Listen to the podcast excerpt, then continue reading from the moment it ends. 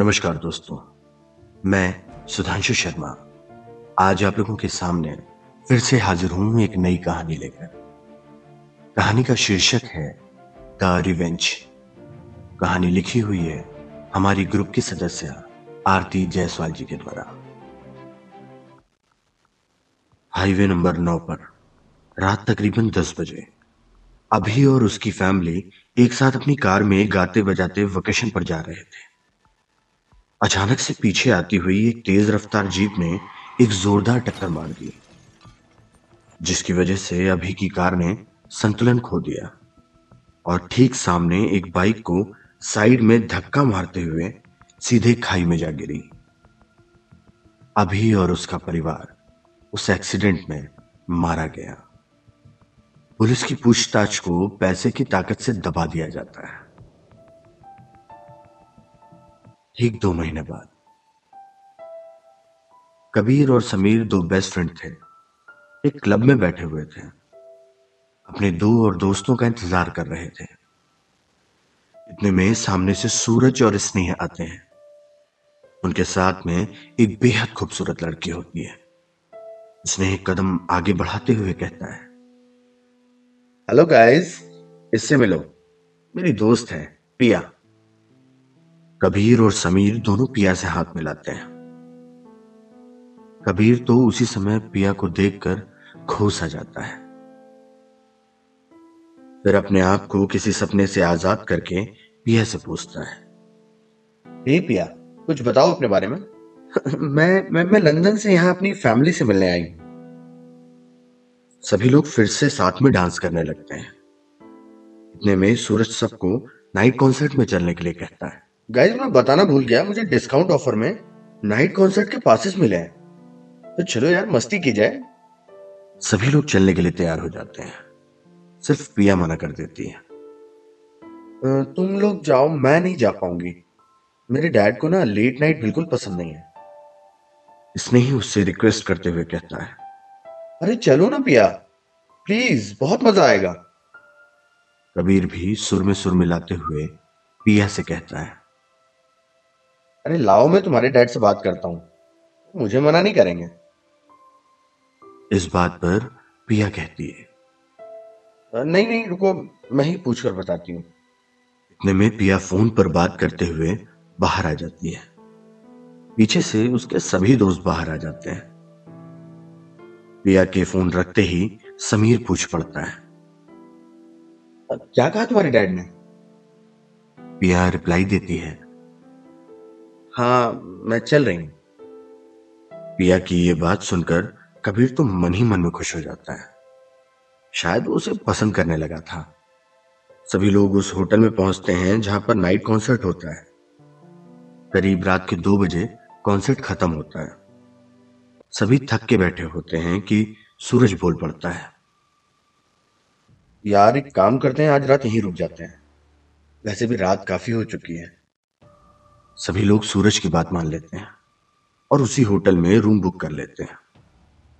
स्नेह और पिया दोनों अपने रूम की ओर बढ़ ही रहे होते हैं। इतने में पिया को पीछे से गंदी नज़रों से देखते हुए समीर कहता है, यार, काश ये लड़की मुझे मिल जाए। ये सारी बात कबीर सुन लेता है और गुस्से में समीर को धक्का दे देता है। इतने में ही दोनों के बीच हाथापाई हो जाती है। ये देखकर सूरज और पिया उसको रोकने के लिए आते हैं। अरे रुको क्यों लड़ रहे हो तुम लोग? कबीर गुस्से में समीर को धक्का देते हुए अपने रूम में चला जाता है। अगला दिन सुबह का वक्त। सभी लोग होटल के हॉल में कबीर का वेट कर रहे होते हैं। सभी को घर जाने की जल्दी थी पर कबीर अब तक नहीं आया था। तो सूरज उसके रूम के बाहर खड़ा होकर उसको आवाज़ लगाता है।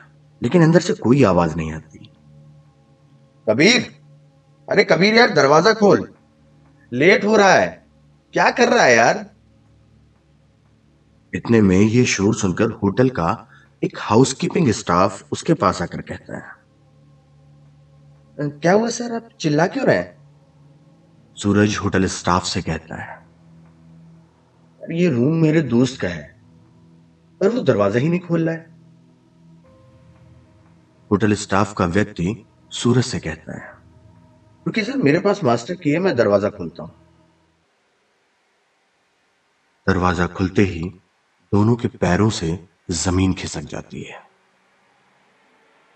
कबीर ज़मीन पर गिरा पड़ा होता है और उसके मुँह से झाग निकल रही होती है।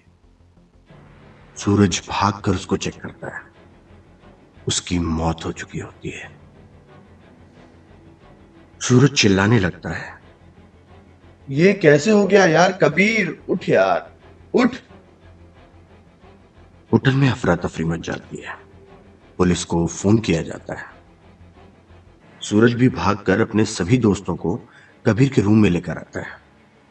सभी दोस्त कबीर के रूम में पहुंचकर उसकी ये हालत देखकर रोने लगते हैं। किसी को कुछ समझ में नहीं आ रहा था कि आखिर ये हुआ कैसे। इधर पिया को रोता हुआ देखकर हाउसकीपिंग का वही स्टाफ, जिसका नाम मैक्स था, उसे पानी पीने के लिए देता है। कुछ ही पलों में पुलिस भी वहाँ आ जाती है। पुलिस लाश को ठीक से चेक करती है और बाद में सारे लोगों के सामने कहती है, इसको किसी ने जहर दिया है? कौन कौन था इसके साथ? पुलिस के पूछने पर सब लोग बताते हैं। कि वो सब साथ यहाँ आए थे। रात में रूम में जाते समय कबीर बिल्कुल ठीक था।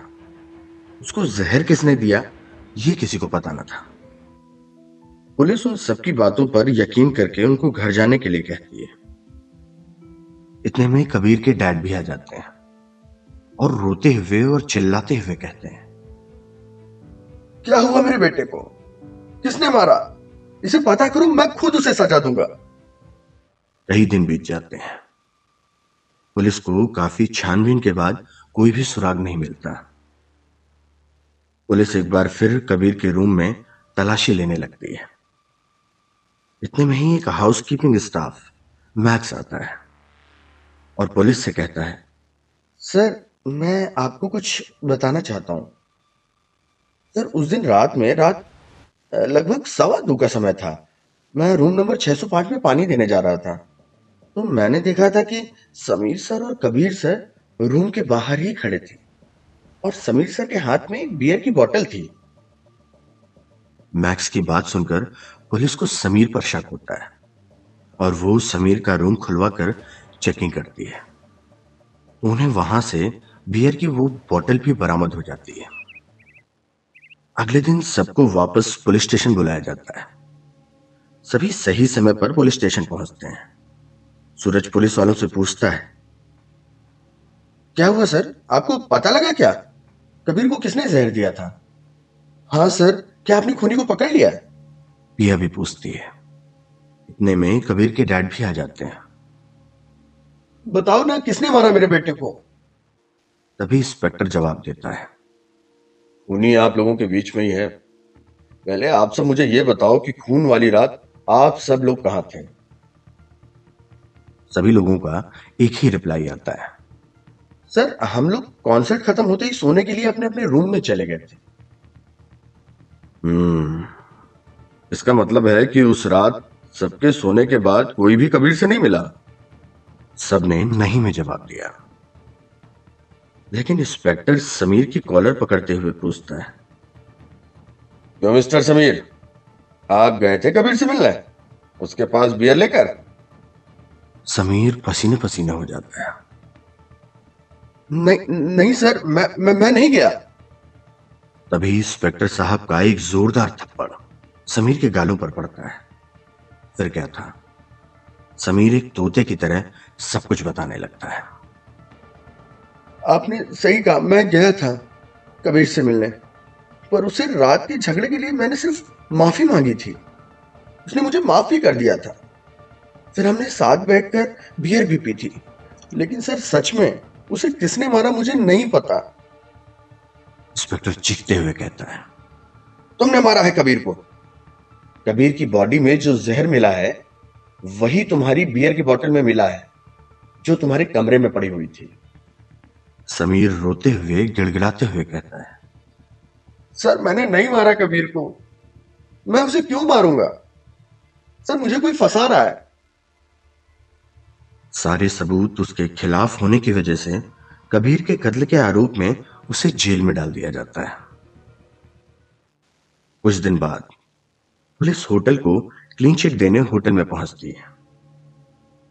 वहाँ पर सारे स्टाफ को देखते हुए इंस्पेक्टर साहब मैनेजर से पूछते हैं। अरे वो आपका एक हाउसकीपिंग स्टाफ जो मैक्स था, वो लड़का यही काम करता है। वो कहाँ है? क्या सर? मैक्स पर सर, यहाँ तो कोई मैक्स काम नहीं करता। अरे, ये क्या कह रहे हो? उसी ने तो उस दिन मुझे समीर के बारे में सारी चीज़ें बताई थी और कहा था कि वो उस समय 605 नंबर के रूम में पानी वानी देने जा रहा था। अरे सर, आपको कुछ गलत फहमी हुई है। हमारे यहाँ तो रूम ही सिर्फ़ 400 है। तो 605 नंबर कैसे हो सकता है? पुलिस वाला सख्ते में आ जाता है। और तुरंत सूरज को फ़ोन भी लगता है। हेलो? हाँ सूरज? हाँ सर बताइए क्या हुआ? सूरज ये बताओ हाल में ही कोई अनजान दोस्त या कोई अनजान इंसान मिला तुम्हें या कबीर को?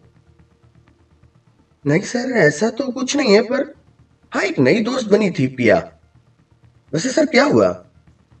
नहीं नहीं बस ऐसे ही। इंस्पेक्टर सीधे पिया को फ़ोन मिलाता है। लेकिन उसका फ़ोन नहीं मिलता। तो वो पिया के बताए हुए एड्रेस पर पहुँचता है। तो पता चलता है कि वहाँ पिया नाम की कोई लड़की रहती ही नहीं है। अब वो अपनी जीप में बैठकर सारी पुरानी बातों को याद ही कर रहा होता है कि अचानक से उसका फ़ोन बजता है। हेलो? हेलो कौन? Hello sir. सर मैं पिया। सर मैं ये पूछना चाह रही थी कि कबीर का केस अब बंद हो गया है क्या?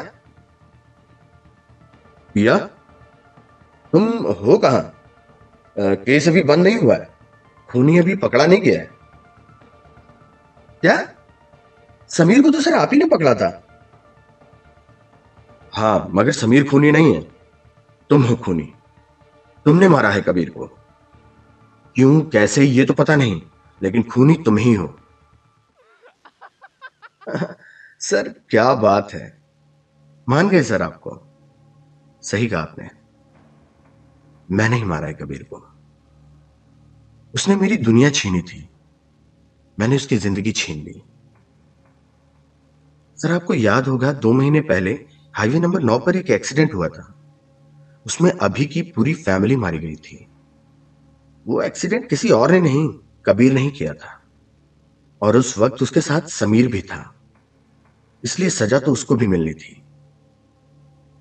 तो तुम अभी की फैमिली से हो? इंस्पेक्टर साहब ने चुप्पी तोड़ते हुए बोला। नहीं सर उस एक्सीडेंट में अभी की ही फैमिली नहीं मेरे डैड भी मारे गए थे।